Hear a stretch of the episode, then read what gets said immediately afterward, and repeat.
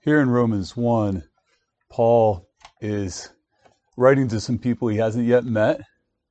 Um, and he's explaining why he's so eager to, to meet them, to see them face to face.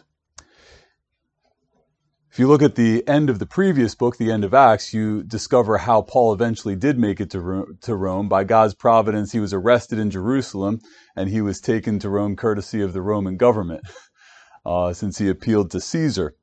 Um, but at some point, before the end of the book of Acts, Paul expresses an eager, earnest desire to, to meet with the church at Rome. It, it it's it, we're, we're told in in verse 14 that his rationale he says i am a debtor to both to greeks and to barbarians both to wise and to unwise uh, paul's Paul's desire to go to Rome is the same desire that fueled his, his passion to go all over the Mediterranean. Um, he considered himself a slave, a slave to Jesus Christ, who purchased him, the chief of sinners, even though he didn't deserve it, with his own blood. And he considered himself really a debtor to all men. He, he, he writes later on in Romans, owe, man, owe no man anything except for to love one another.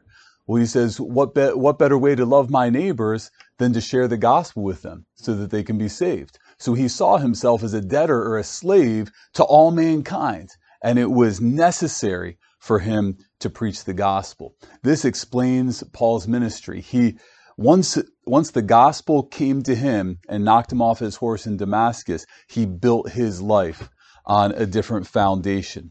Um, it became the organizing principle for everything that he did, including this anticipated journey to Rome. And so, and so Paul explains to them in this keynote of the letter. You know, a keynote is, um, or, or the, th- the theme of the letter is stated here. The theme of um, Beethoven's Fifth would be da da da da, and then all the way through the symphony, you hear you hear the same theme repeated in a thousand different ways. Here, Paul establishes the theme of of his letter, the keynote for his letter, and it, w- it will be woven um, through the letter with different colors and in different ways.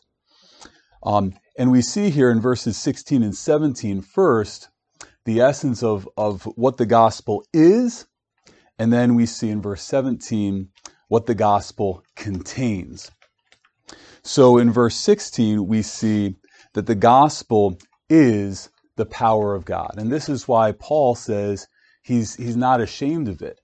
Uh, Paul was acutely aware of the tendency, even, or the temptation, even for believers, to be ashamed, embarrassed of the gospel of Christ.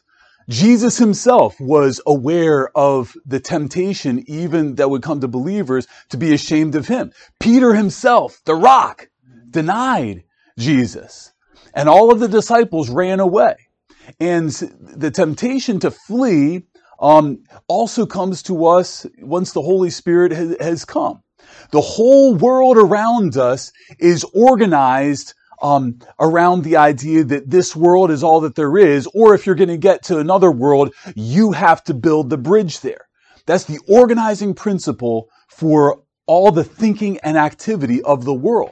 And the gospel doesn't have any room in that. And so when Paul begins First Corinthians, he's, he's very aware that the gospel, the good news of Jesus is seen as weak. It is seen as foolish. It is seen as irrelevant. And it's no different today. Uh, the gospel, you, you, you bring the gospel to somebody and one, they think that they're good enough. So it's not necessary. Two, they think that they've accomplished enough, that they're secure enough, and so it's unnecessary. Or three, they think they're having enough fun without it, so it's unnecessary. Whatever way you slice the pie, it's, it's deemed irrelevant, unnecessary, and they laugh at you. But that, that temptation to be ashamed of the gospel, to see it as an irrelevant joke, is not limited to the world. It comes to those in the covenant community as well. I was reminded of this listening to um, to Second Chronicles the other day when Hezekiah and when Josiah um, held Passovers. The northern tribes had already been taken into exile, so they invite the people who are left up north to come to the Passover. Hey guys, you know, come on down, and they're scoffed at, they're laughed at. This, this, this memorial of the exodus out of Egypt is scoffed at as it's, as if it's an irrelevant thing. And there's the same temptation. You know, I think Paul made a point to say this because this temptation came to him. It, it, it's always trying to crowd us. Paul says later on, do not be conformed to this world because this, this world is always trying to press us into its mold to say, your gospel is a joke. It's irrelevant. It has nothing to do with me. So Paul says to the Romans right at the beginning, I am not ashamed of the gospel of Christ. We see from his life in the book of Acts that he's he's made the gospel the organizing principle for everything that he does, the linchpin, the foundation um, for for all of his life, the mainspring of all of his movement. Uh, so he, he shows that he's not ashamed, but he's going to state it as well. I am not ashamed of the gospel.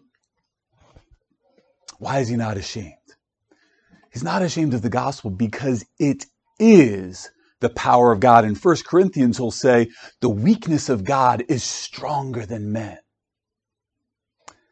And the foolishness of God is wiser than men.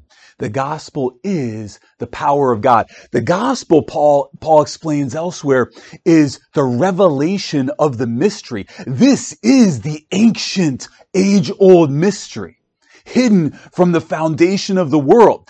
In Job, that, that primal book, you know, written around the same time as, as, as Genesis, there's the question, how can a man be just? How can a man be righteous before God? And that mystery echoes all through the pages of the Old Testament. How can a man, how can you, how can I, how can we be righteous before God? How can sin be removed? The blood of bulls can't do it. The blood of goats and sheep can't do it. How can sin be removed? How is it that man can be reconciled to God? The world says, I'm good enough. I'm secure enough. I'm fulfilled enough. And God comes in the gospel and he says, no, you're not. Because I made you for me. I made you for all your goodness to be found in me. For all your security to be found in me and not in your possessions and not in your accomplishments, not in your achievements. I made, I made you for all of your fulfillment to be in me. I am love. He says, I am joy. I am peace. This is the teaching of scripture. And you have no good besides me. In you there dwells no good thing. The only way for you to have anything worthwhile is for you to be connected to me, but your sin has made a separation between you and me. So there can be no connection. The power to bring a sinner close to God, that is the greatest power in the universe.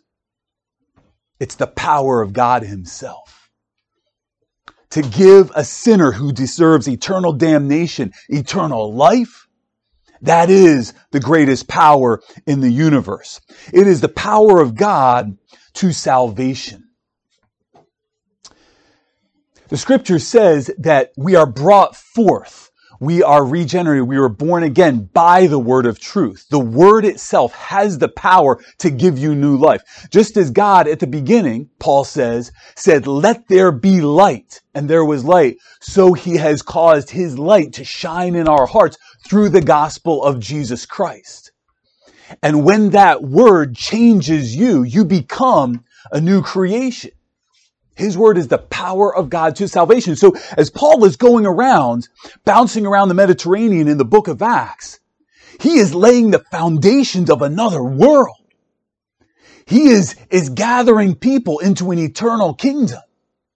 Everyone else who rejects the message will be scoured away and forgotten for all eternity, destroyed in a conscious destruction, always conscious of their damnation, every moment living in regret, in fire, in flames that every moment are deserved. And Paul is, is crying out all around the Mediterranean, be saved from the coming destruction, be saved from the coming wrath. Come into the kingdom. If you could just see it by faith. Though outwardly, it might look to the naked eye, well, what's different? The fellow said he believed in Jesus. But Paul knows if any man is in Christ, he's a new creation. Old things have passed away, all things have become new. It's the power of God for salvation. It's the power of God for salvation for everyone who believes. Everyone who believes. Now, it's not everyone who says they believe. That's American Christianity. You know, you say you believe. Everybody says, yeah, I call myself a Christian. That's, that's not God's perception of things. Jesus said, many will come to him in that day and say, Lord, Lord, didn't, didn't I prophesy in your name and in your name cast out demons, in your name perform many miracles? And he'll say, depart from me, I never knew you.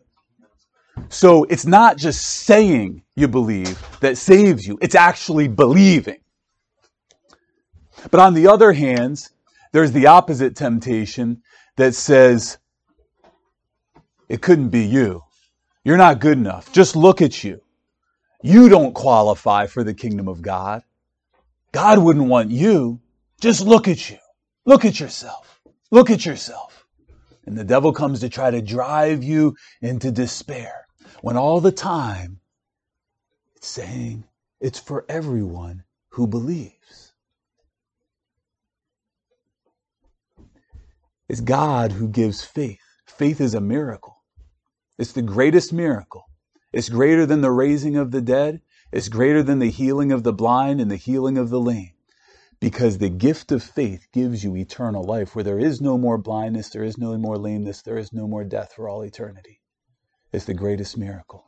And if you ask God for that faith, the essence of faith is to rest in Him, to rest in the truth that you are saved by faith, is to rest in Him, is to lean back on Him, lay back on Him, and say, I know it's true. It's an empty hand held out to receive what God freely gives. So, this salvation is for everyone who believes.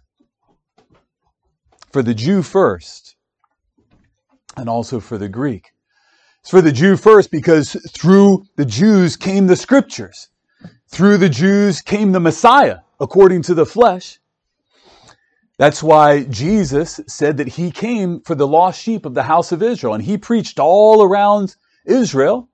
Just uh, every once in a while, he'd bump into the region of, of Tyre and Sidon for a little breather, but, but he came for the lost sheep of the house of Israel.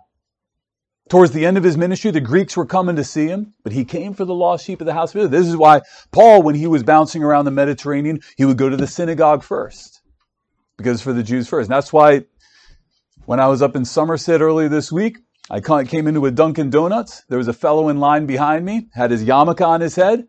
I had one tract in my pocket. I was not well supplied.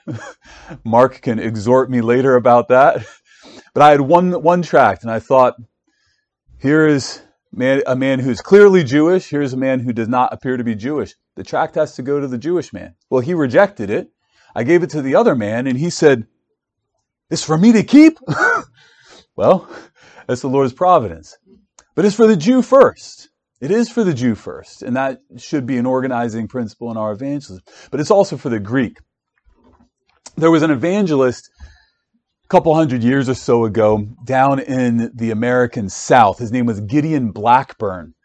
He was a Scotch Irish fellow, and a lot of the Presbyterians were Scotch Irish people. And he was an evangelist who was focusing his ministry on the Native Americans. And he, he didn't feel that he was getting much support from his presbytery. So he came to a presbytery meeting decked out in a kilt and a staff in his hand.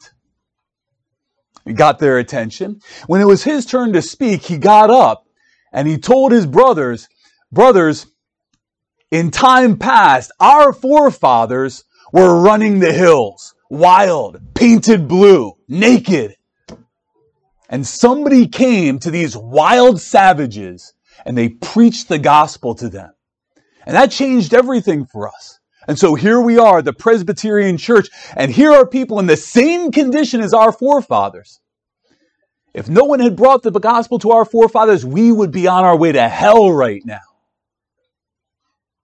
So will you support me in reaching these people that we're not paying so much attention to?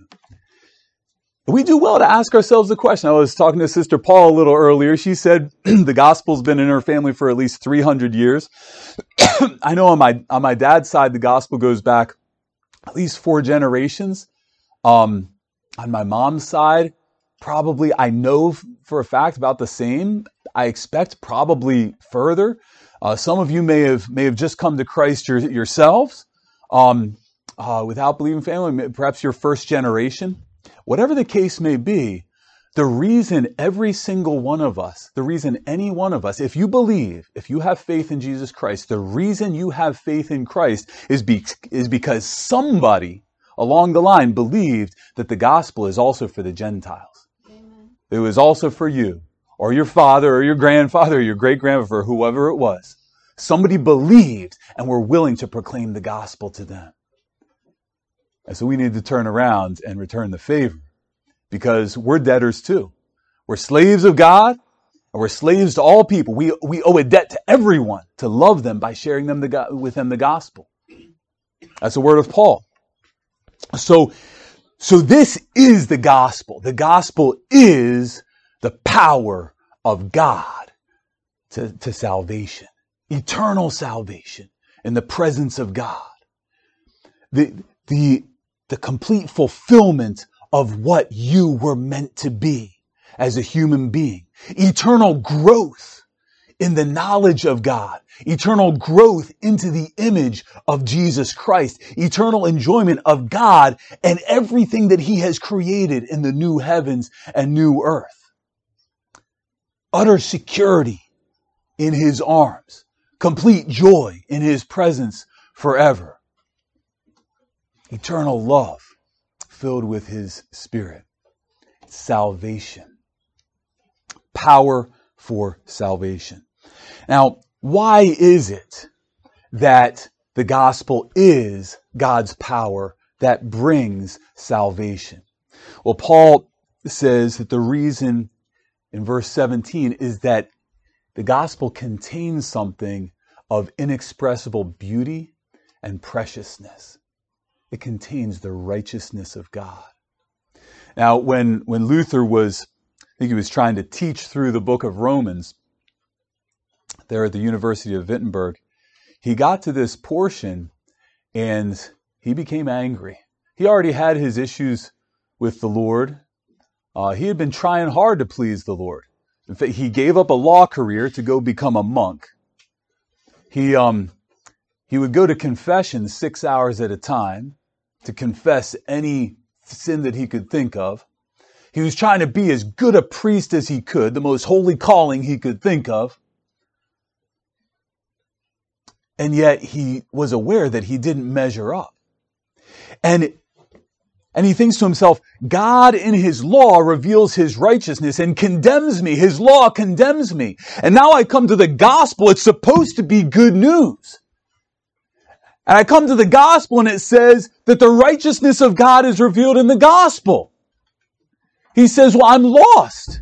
If God is, is revealing his righteousness in the gospel,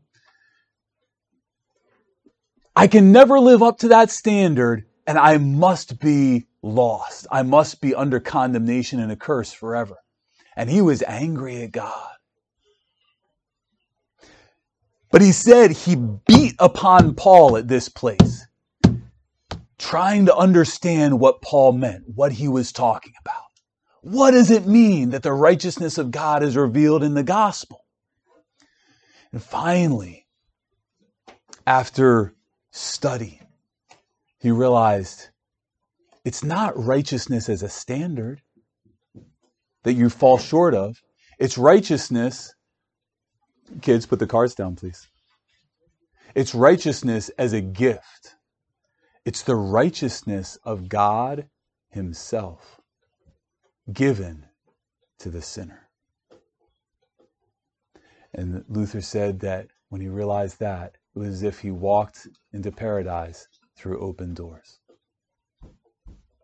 The righteousness of God given to me. How is it given?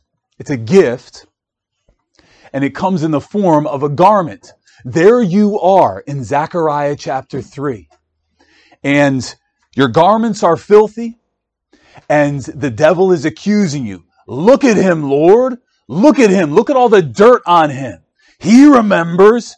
he knows what he did. He knows what he thought. He knows this habitual sin, this besetting sin. Look at him, Lord. I have valid accusations that I am bringing against this person. And you would think, given the scenario, the evidence is right there. The garments are filthy. Sin has been committed. There's no disputing that. It seems that the, the devil has an airtight case as the prosecuting attorney. Airtight case. This one is deserving of condemnation, of burning, of the curse. You deserve to be cast from the presence of God. Satan wins the case. But then God says, The Lord rebuke you, Satan. Is this not a, a, a brand snatched from the burning? The, the Lord rebuke you, but didn't, didn't the devil have a valid point about all those sins you've committed? Why is the Lord rebuking the devil and not rebuking you? He should be rebuking you. Look at all the sins you committed. You would think he would join his voice to the devil. Yeah, you deserve to die. All of these things are valid accusations. You deserve to die and depart from me forever. But that's not what he says. he says, the Lord rebuke you, Satan. This is a brand plucked from the burning. And then he goes and gives orders. They remove the filthy garments. They bring clean garments for you. You put them on. Zachariah calls out, hey, don't, don't forget the turban on his head. You're covered from head to toe in clean garments. The righteousness of Jesus, all the good he ever did, says that he went about doing good. All he ever did was good. All that came forth from him was good. All of that covers you. It wraps you around like a garment from head to toe. So the righteousness of Jesus is given to you. It is a gift imputed to you, and it comes in the form of a garment. It's a gift. It's a garment. It's also the, the very ground that you walk on. In the hymn that we sang, um, this was emphasized. My hope is built on nothing less than Jesus' blood and righteousness. So there's this idea that our hope for heaven, our hope to be um, with God forever, that is built on the foundation of the blood of Jesus that washes away sin and on the righteousness of Jesus credited to us. And all other ground, any other foundation for your hope is sinking sand. The only ground that your hope can rest on is the ground of the righteousness of Jesus. And this ground, we have to emphasize, this ground is under your feet every step of the way to heaven. It says, in it the righteousness of God is revealed from faith to faith. Now this corresponds to something that John says in John 1, that he's talking about Christ and he says, of his fullness we have all received and grace for grace. The idea is that Jesus gives to you, He imparts to you moment by moment by moment grace for the moment, unconditional love for the moment, total acceptance for the moment, grace after grace after grace, grace replacing grace, so that every, at every moment of your journey, there's a fresh supply of grace out of an infinite reservoir, and it's meant for you. And corresponding to that, we see that the righteousness of God is revealed to us from faith to faith. So every step of the way, even if you fall, the righteousness of, of God is there under you. Um, even if you feel like you're drowning, the righteousness of God is there to rescue you. If you feel like everything around you is dark, the righteousness of God is your light. It's the very grounds that you walk on. With the righteousness of God given to you, you have complete security. So that legally, God sees you as righteous. He delights in you. His favor is upon you. The light of his countenance shines on you. His smile is on you. He loves you. He's enraptured with you. He delights in you. He rejoices over you with singing because you are righteous. And so every step of the way you are utterly secure. Every, every step is on solid ground. There are, there are utterly sure and solid stepping stones through the most treacherous paths of this life. You are, are walking upon the righteousness of Christ. You are completely secure in Him from faith to faith. From the moment you believe to the moment you're called home. From faith, as you advance in faith, if you feel like you're faltering in faith, that righteousness of God secures you. So, the righteousness of God is given to you as a gift. It surrounds you as a garment. It is the ground that you walk on each step of the way from faith to faith, and it is the guarantee of life. As it is written, the just shall live by faith. Well, it's written back in the book of Habakkuk. Habakkuk chapter 2. And we're told there in Habakkuk 2 that you know Habakkuk is in trepidation. He's concerned because the Babylonians are coming down to judge the people of God. They're going to take them in, into exile.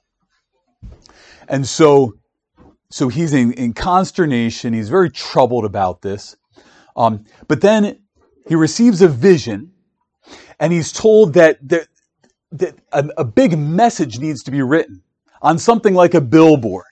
You know, uh, you might picture a, a, big flat stone covered with lime with big Hebrew characters on it, kind of like they did with the blessing and the curse on Mount Gerizim and Mount Ebal. So, so God says the vision is coming and it will not tarry. And write this in big letters so that the runner can read it. So as he's running, he can catch the message and carry it on. What is the message that needs to be written in big letters emblazoned so that everybody can know, so that the messengers can, can shout it all over? The message is, the just shall live by faith. Corresponding to that, the proud one's soul is not right within him. It looks as if the Babylonians will overcome the people of God. It looks as if th- those who are having faith in Jehovah will be swept away and destroyed, and the Babylonians will prevail. But God says, no, this is the vision that everyone needs to hear. The just will live by faith. The proud one will be destroyed. And the humble person, even, even if he's taken into exile, even if he dies, he lives, he will live, he will last, he will endure for all eternity by faith. This is quoted in Hebrews in the passage that Kurt read. Here, the scenario is a little different. There's a Jewish community, and the Christians are being expelled from it. They're being driven out um, because they believe that Jesus is the Messiah. And so they're enduring the plundering of their goods um, and, and various hardships, and they're tempted to go back to finding their, their security in, the, in obedience to Jewish tradition. And so the writer of Hebrews quotes Habakkuk, but also interprets Habakkuk. And he says that the vision, the fulfillment of the vision is Jesus. Jesus has come. The vision has arrived. He did not delay. He has come. And whoever believes in him will live. But they must not shrink back. But then the writer of Hebrews says, we are not of those who shrink back to destruction, but of those who believe to the saving of the soul. So there is that temptation to pull back into previous ways of behavior, whether it's works religion or whether it's old habits. But faith is something that propels you forward because faith is always something that lifts you up, right? Just like Peter on the waves. He's looking at Jesus, then he looks away, he starts falling, then he says, Lord, save me, and the hand is right there to save him. Because the righteousness of Jesus is on you as a garment, because it's the very ground that you walk on. Somebody said the, the Christian may fall down many times on the ship of life, but he never falls overboard. And so although there may be a temptation to be kind of sucked down into the undertow of works religion or of past behavior of or of worldly ways of thinking that statement echoes still. The just the righteous shall live by faith. And so you look to Jesus you trust in him you realize that his righteousness is given to you. So so your past blunders as a believer or an unbeliever, they're forgotten, they're done away with, and that gives you courage to move forward, not shrink back to destruction, but to press on because you know I have a guarantee of life and I'm, I'm heading that way. It is quoted also in the book of Galatians, where Paul says, as many as are of the works of the law are under a curse. But Jesus Christ became a curse for us when, because it's written, cursed is everyone who hangs on a tree. So that all that's left over for the one who believes in Jesus is the righteousness of Jesus given to them. And so Paul says in Galatians, the just will live by faith. They are no longer under a curse. You believe, you receive righteousness, you live. Jesus died, you live. And here, it is written. Paul says the just will live by faith because, as he's about to explain, the wrath of God is revealed from heaven against all ungodliness and unrighteousness of men. And this wrath of God is revealed against Jews and Greeks, religious people and non religious people. Everyone universally is under the wrath of God. But the only guarantee of life is in this righteousness of Christ. As Paul describes it in Romans 5 the grace in which we stand. A righteousness that surrounds you like a castle, that surrounds you like a garment, that's the ground on which you stand. That's the gift that you've received from a God who never lies. The just will live by faith. So, Jesus commands you to believe in the good news. That was his message, the beginning of, of, of Mark, Mark 1. Believe in the gospel. This is the direct, direct order from Jesus Christ, Lord of the universe. Believe in the good news. You don't need to be ashamed of it. It's the best news ever faith in this gospel brings you into harmony with, with the living God, gives you a righteousness that you never earned, gives you a security that you could never provide for yourself, gives you fulfillment that you would never find in, in a million years trying to find it for yourself. Amen. It brings you into union with the living God who made you for himself believe in this gospel. It's the power of God for salvation for everyone. That's for you too. That's for you too. The Bible says, He who believes in him is not condemned. He who believes in him is not condemned. He who believes in him is not condemned. And Jesus wants you to believe. That's why he tells you to believe. He says, believe in the good news and he who believes is not condemned. Faith means writing your name right there for everyone who believes. Will you write there you write your name there by faith? Yes, I believe. Whether you're a Jew or Gentile doesn't make any difference for everyone who believes. Will you receive the righteousness of God? God is, God is handing his righteous to you, righteousness to you as a gift. The perfection of Jesus to wrap you around as a garment. He gives it to you, and he gives it to you for keeps. It's not just yours when you feel like you have it. It's not just yours when you're feeling strong because it has, um, you, your strength or weakness is irrelevant because it's not something that you earn. It's not like you were strong enough to get it. It's not like there were a line of people and God picked the best resume. No. The, the, resume for qualifying for the righteousness of Jesus, you have to write on it sinner. And you, you have to admit it. You have to write sinner, sinner, sinner, sinner, sinner, and then turn over the next page and keep writing it and you acknowledge you have no hope of salvation in yourself, but you're petitioning the King who commanded you to believe, saying, Lord, I want to have that faith. You commanded me to believe, but I can't even believe without you. So give me faith. Give it to me. Give it to me. Give it to me. You said it's for everyone who believes, so give me that faith. And I'm going to open up your word. I'm going to, I'm going to open it up and I'm going to listen because you said faith comes by hearing and hearing by the word of God. So Lord, I hear your word and give me that faith that you tell me I've got to have. Because it's written, the righteous will live by faith.